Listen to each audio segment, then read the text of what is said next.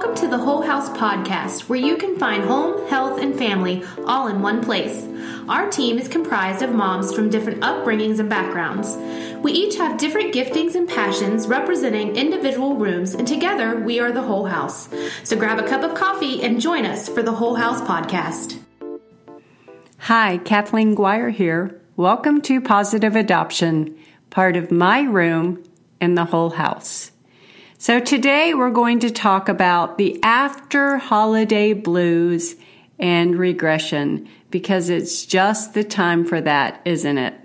And I'm just going to throw this out there. Everyone deals with it. I'm going to talk a little more specifically how foster and adoptive kids and kids who have had trauma might deal with it. But let me just throw out, first of all, that everybody deals with the after holiday blues and some regression in whatever their personal life is.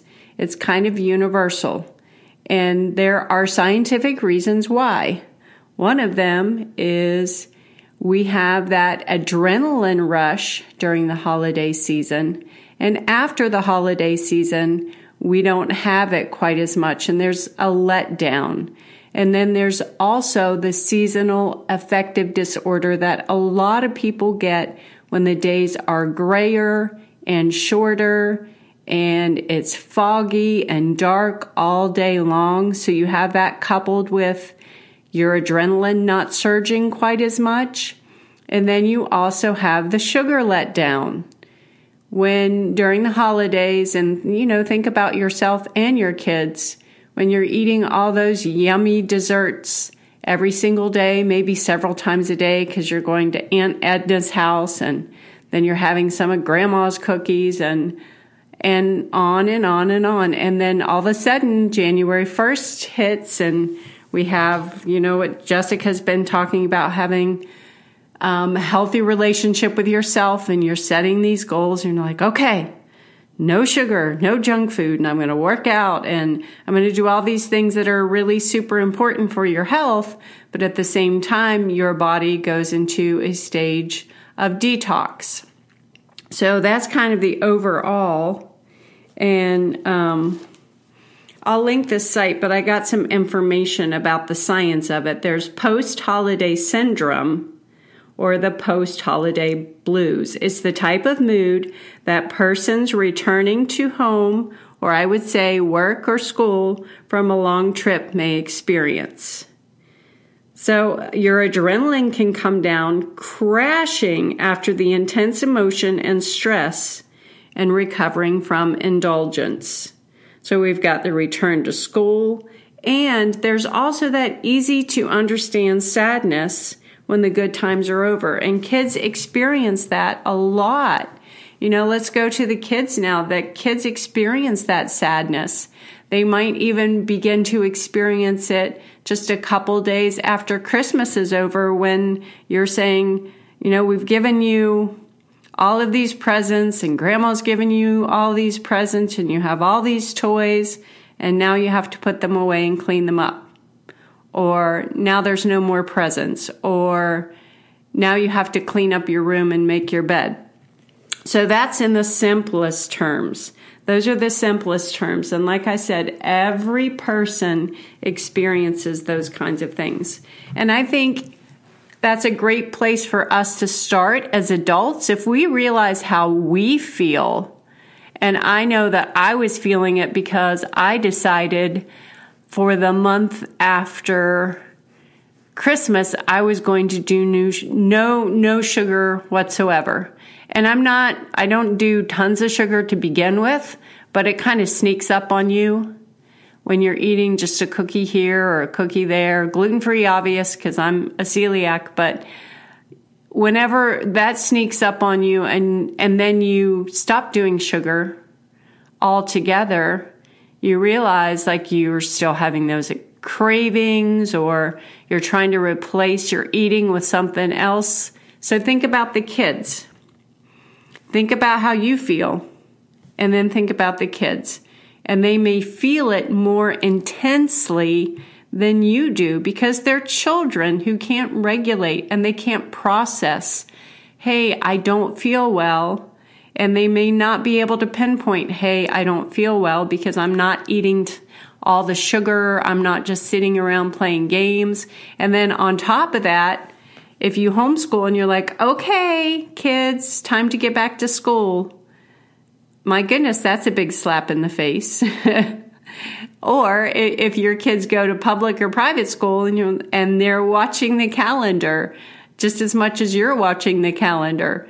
Oh, you know, tomorrow's back to school and they're having meltdowns and tantrums. It's because they can't regulate. And I, um, in How to Have Peace When Your Kids Are in Chaos, I have this little formula I made up, which is very true. Discomfort plus challenge equals regression. So, excuse me, think about it in your personal life going back to work or going back to school or going back to your regular routine is not comfortable. There's discomfort. And then you have the challenge of doing all the things you did before the holiday season. You're going to have some regression. And I'm going to read this little section out of How to Have Peace. This is when we um, got back to school after the holidays and one of my kids was just all of a sudden out of control, which was not like her in this season of her life. She stomped, flailed, and knocked the whiteboard off the wall while I sat dumbfounded. Just seconds before, I had been sipping my hot coffee, smiling and encouraging the kids, perched on the edge of my seat, ready to assist. How quickly the mood changed. The child fled the room. I retrieved her and required her to walk through the problem with me. It had been months since I had seen this child react in this way. I grabbed my journal and, as a reminder to myself, wrote what I need to be true. Regression comes when you require a child to do new things or the same things in a new way. So we see this regression after the holidays, not because these children have never been homeschooled before or gone to school before or done their chores before, but remember how long the holiday season is. And so our brains just kind of maybe relax and like, oh my goodness, I don't do algebra anymore, or I don't go to school anymore, or I don't clean my room anymore because We've been doing Christmas things and celebrating and having game nights and movie nights. And all of a sudden, it's uncomfortable to go back to doing those things that you already need, knew that you had to do. We do that as an adult, an adult, and these kiddos, they feel it more strongly than we do. Maybe, especially young children, if you've taken, you know, when when my kids were younger and my siblings would come in for the holidays from out of state and stay for 2 weeks. 2 weeks is a really long time to play games and watch movies and eat cinnamon rolls and it's a great time. I recommend it. It's so important to celebrate with family. But on the other end of that, we have to be patient with our kids when they're coming out of that holiday season and they begin to regress. Now, as a homeschooler, one of the things that you can do is ease into school and not just do a full day all at once. Now, if your kids are going to school in the public or private sector, then hopefully the teachers are doing the same and not requiring so much that first day back. But another thing that you can do to help your kiddos is have understanding and empathy. When there is a meltdown, when they can't transition back to regular life, say, you know what? I get it. I understand. This is tough. It's hard. We all go through this. Instead of pointing the finger and saying, you have to measure up. You have to do this. Everybody in life has to do this. Well, yes, everybody in life has to do this, but as an adult, You learn more coping skills. You learn how to manage your emotions a little bit more. And if you don't, you know what? You can sneak behind the door and eat the chocolate. And when the kids do that, we're like, you can't sneak behind the door and eat the chocolate. So just have some empathy. Be patient, but also be persistent. You can't just let everything go forever.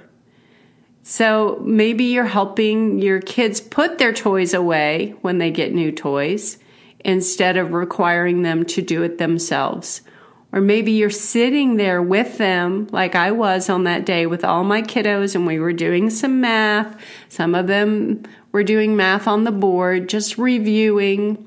That you sit there with them, that you're present. So be present, be persistent, be patient. Remember how you feel when you have to go back to something.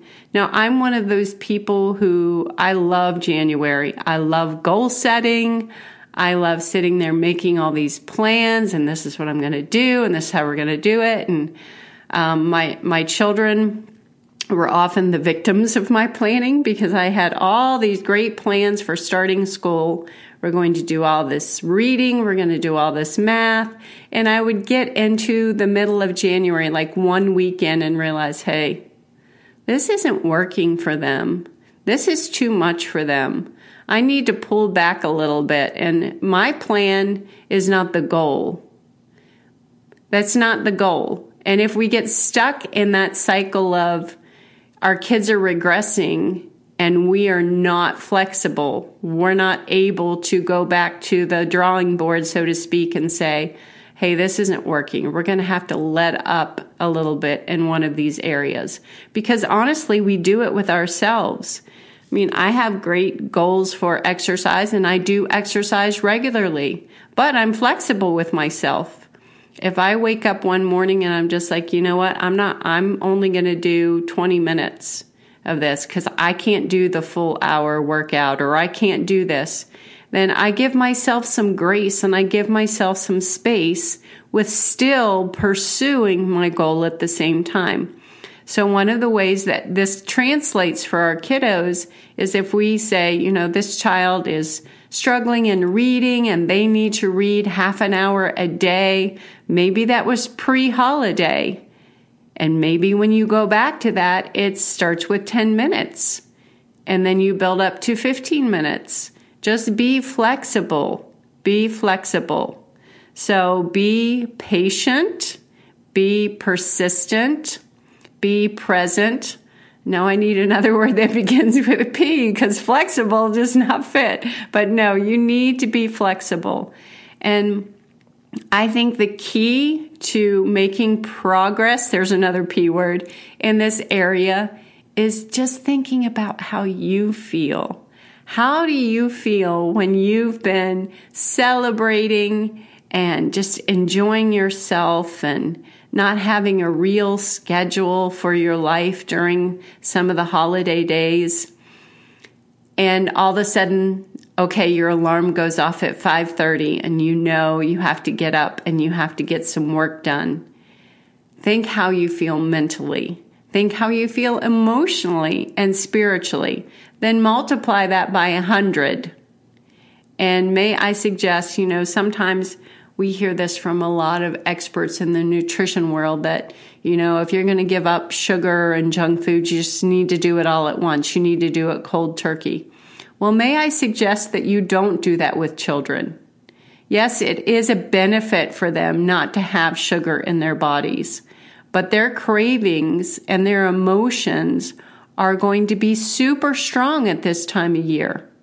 So maybe you offer some alternatives and that may require you baking some goods that have maple syrup as a sweetener or honey as a sweetener to help your kids come down off of that sugar addiction. Because sugar is addicting. We all know that. It's true. It's a fact. So maybe you do that instead. There are so many practical ways, but I think the most important thing is recognize recognizing that this is going to be across the board. It's not unusual to have regressions for everyone after the holiday season.